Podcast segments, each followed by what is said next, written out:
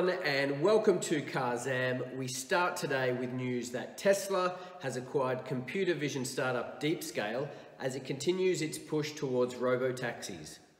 DeepScale is a Silicon Valley startup that produces super accurate computer vision and will improve Tesla's autopilot driver assistance system and deliver on CEO Elon Musk's vision of turning its electric vehicles into autonomous robo-taxis. A purchase price was not disclosed. However, the company had previously raised 3 million in seed and a further 15.6 million in Series A funding rounds.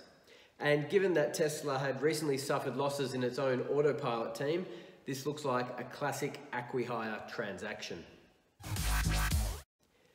Elsewhere, scooter startup Bird has completed a new $275 million funding round led by Sequoia Capital that values the company at nearly $2.8 billion. Bird has now raised more than 700 million in, in funding, despite laying off 5% of its staff in March amid pressure over the viability of its business model. Bird's CEO and founder, Travis VanderZanden, acknowledged in the company's funding announcement that the market had changed. Gone are the days where top line growth was the leading KPI for emerging companies, Positive unit economics are now the new goal line. This shift in sentiment has also impacted tech IPOs from Uber to Lyft and Peloton, which have all seen falling stock prices since their market debuts. For now though, Bird has convinced investors to participate in this funding round, but will have to do more with its new 275 million than just subsidize a money-losing business.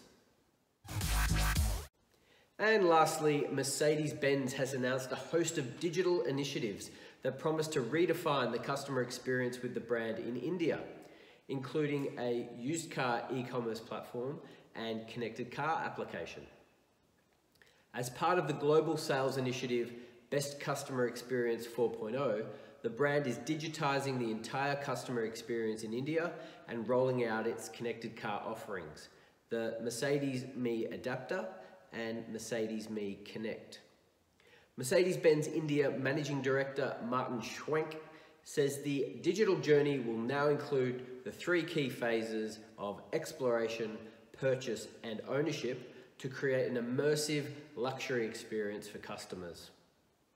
At the same time, Mercedes-Benz India launched its new e-commerce portal, which will have new cars as well as certified used cars available for booking, purchase and collection all online. That's all for Carzam News for now. I'm Andrew Chilcott. Make sure you connect with me on social and ask Alexa to play your Carzam briefing each morning. See you soon.